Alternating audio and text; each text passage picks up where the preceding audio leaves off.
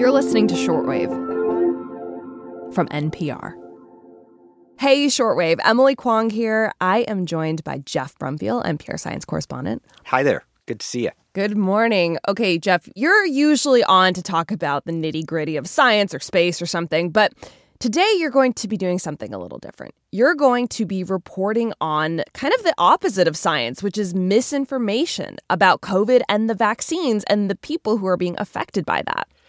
Yeah, I mean, for the past few months, I've sort of dropped down this rabbit hole of internet and social media and alternative reality almost, where, you know, the vaccines are evil and dangerous, and there's a lot of really, frankly, incorrect views on what the vaccines are doing. Um, uh-huh. I've been talking to anti vaccine activists, and in October, I actually went out to Nashville, Tennessee to a conference where there were a bunch of uh, anti vaccine speakers. Who was there?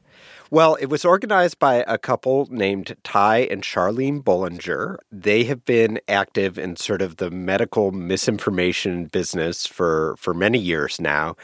And it's an annual event that sort of attracts this motley crew of homeopathic uh, doctors, people who are promoting alternative cancer therapies, and a lot of anti vaccine folks. Mm. But what was really interesting this year was Eric Trump was there. And Eric Trump wasn't the only person from the political world. Trump's former advisor Roger Stone came to speak as well, as did a couple of other far right Republican figures. So, today on the show, why there's an alliance between far right Republicans and anti vaccine activists. And how a toxic mix of real politics and imagined dangers may be threatening the lives of thousands of Americans. This is Shortwave, the daily science podcast from NPR.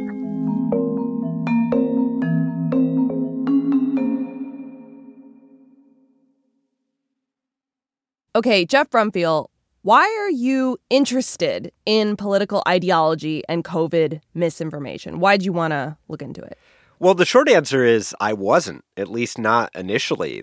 Mm-hmm. But what's happened is over the past sort of eight months, a lot of other groups of people have gotten the shot. Mm. And Republicans have gotten vaccinated as well. In fact, about 60% of Republicans are vaccinated. But the thing is, that is so far below most of the rest of America that it really sticks out like a sore thumb now.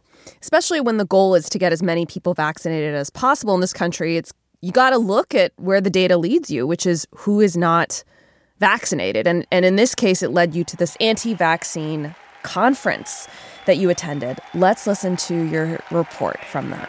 Eric Trump delivered his half hour speech to thousands of people at the Gaylord Opryland Resort in Nashville, Tennessee. Some of his biggest applause lines came when he attacked the COVID vaccine mandates. Do you want to get a vaccine? Do you not? Do you want to be left alone or not? Do you want to own a firearm?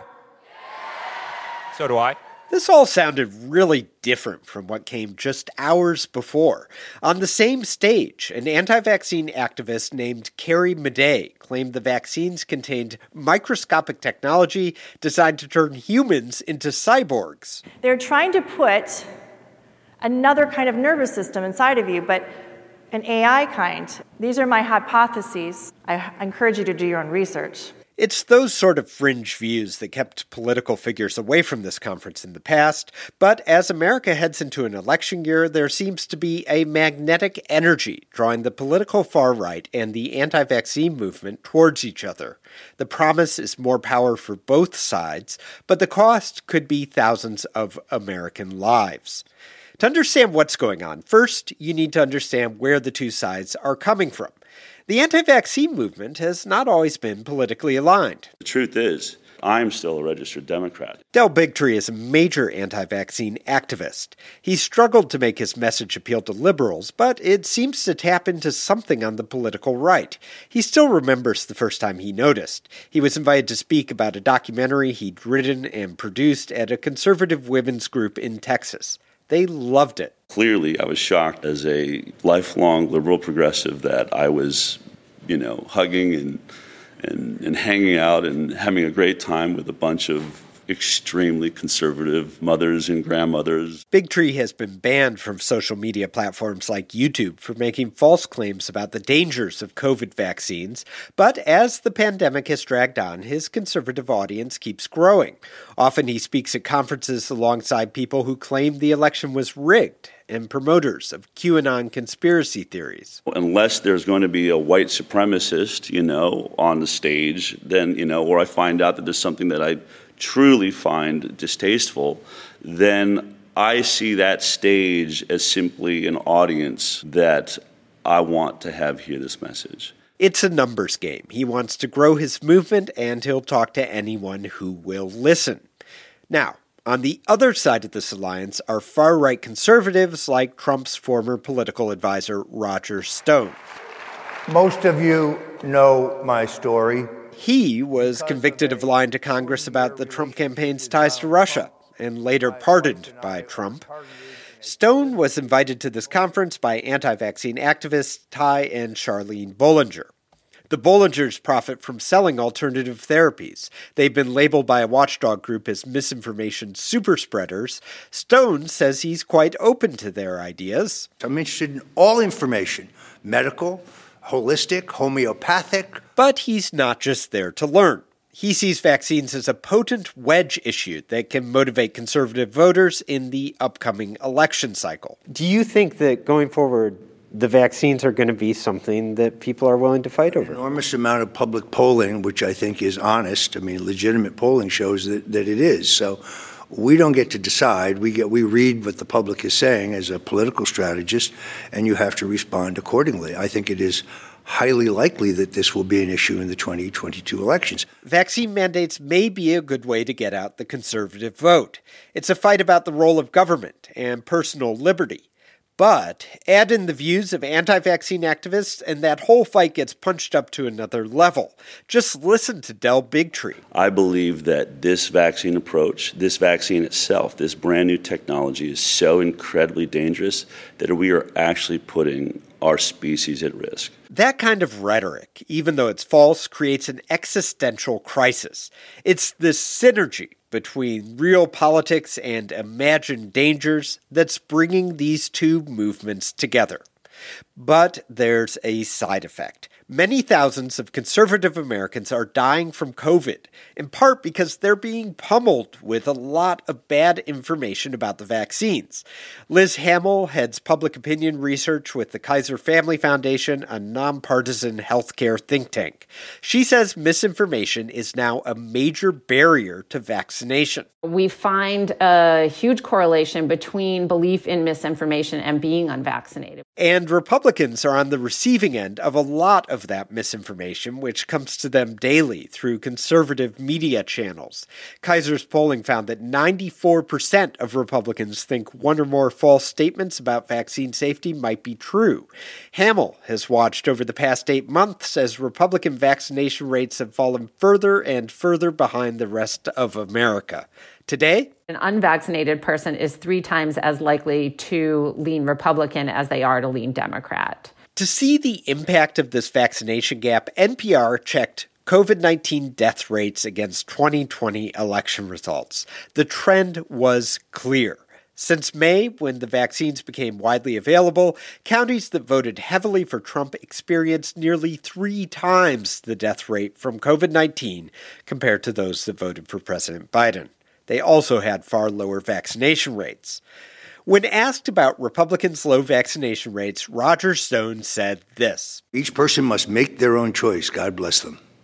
So it doesn't bother you, you're not worried about Republicans potentially getting COVID, getting sick, not having the vaccine? I, I actually think that the that the taking the vaccination probably enhances your chances of getting the disease. So I guess I'd be more concerned if I were a Democrat. That last statement is contrary to all the scientific and medical data available. Stone also declined to say whether he was vaccinated. He doesn't care if people are dying and, and he's spreading, pardon my French, quasi medical information. They don't care about that. They just care about winning. It, it's the worst element in American politics today. Annette Meeks is a lifelong Republican. She heads the Freedom Foundation in Minnesota, a conservative think tank. Meeks has seen the data on vaccines and she's watched people she knows get sick. She is worried. To see people reject those vaccines based on pseudoscience or, or worse, lies, and, and to see lives um, lost is, is a tragedy beyond words. But she also says embracing the anti vaccine movement carries huge political risks for the Republican Party as a whole. That's because elections in states like Minnesota are won and lost in the suburbs, and suburban voters tend to be vaccinated. I believe long term consequences for the Republican Party will be a lot of those independent suburban voters will look askance at us and say, What is this all about? Um, I got vaccinated, my whole family got vaccinated, and we're just fine. The risks for the Republican Party in lives and votes may be real, but there is little downside for the other group in this alliance, the anti vaccine movement. Anti vaccine activist Del Bigtree says he's seeing more people at speaking engagements and getting millions of visitors to his website each week. He's hiring, expanding, and for now, his audience is clear conservative America.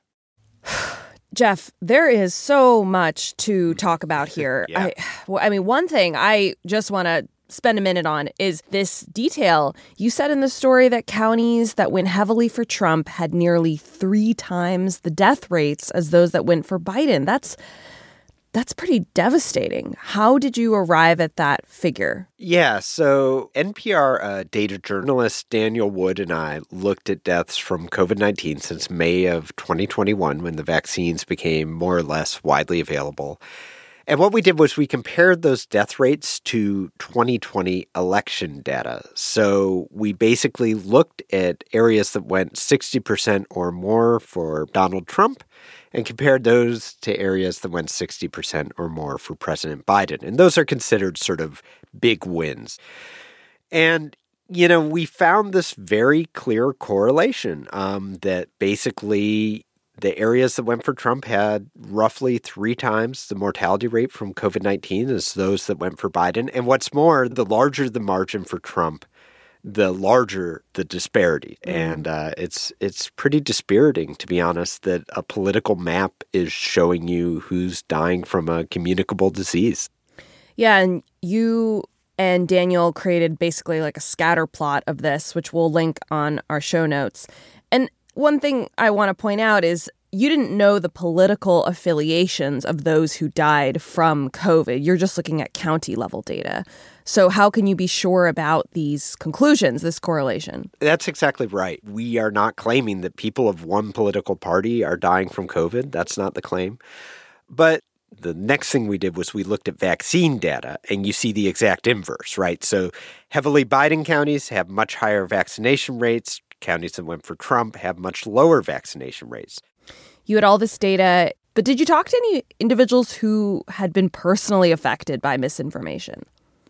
I did. I talked to a guy named Mark Valentine. His brother was a conservative talk show host named Phil Valentine, uh, who worked in Nashville, Tennessee for many, many years, mm-hmm. often expressed uh, skepticism towards vaccines. But Mark and Phil actually uh, were sort of under probably the most widespread piece of misinformation that we see out there that people are buying into, which is the pandemic just wasn't really that serious. That if you're mm. young and you're healthy, you can get through it just fine. And so they chose not to get vaccinated. Mm. And Mark and I had a lot of conversations actually about what happened to Phil. So Phil got it and and he called me and and I swear it didn't it didn't register, you know, an alarm with me because I had seen several other people get it and it was just a non-event. Before Mark knew it, he was in the intensive care unit and he mm. went on to die from COVID. Mm. You know, something Mark Valentine said to me that just stuck with me. He basically said he thinks the way this is going to work out is just more people are going to have to get sick. What I think is going to happen that's going to help solve the problem that you're working on is this. I think that we're in the very near future going to reach a point where everybody in this country has had a family member die of this illness. people have a natural aversion to the realities of of horrific things like this until it hits them. But you know, I just I find that idea very hard to accept. I mean, that Yeah. is the most brutal way to get people to accept vaccination through illness, through death. Mm-hmm. You know, I have to think that there might be some other way to, to change people's minds. Jeff, thank you so much for bringing us this excellent reporting. It's really good to have this conversation on the show. Thank you so much, Emily.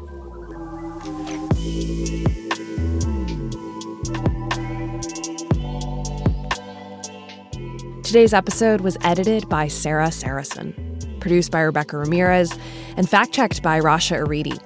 I'm Emily Kwong. Thanks so much for listening to Shortwave, the daily science podcast from NPR.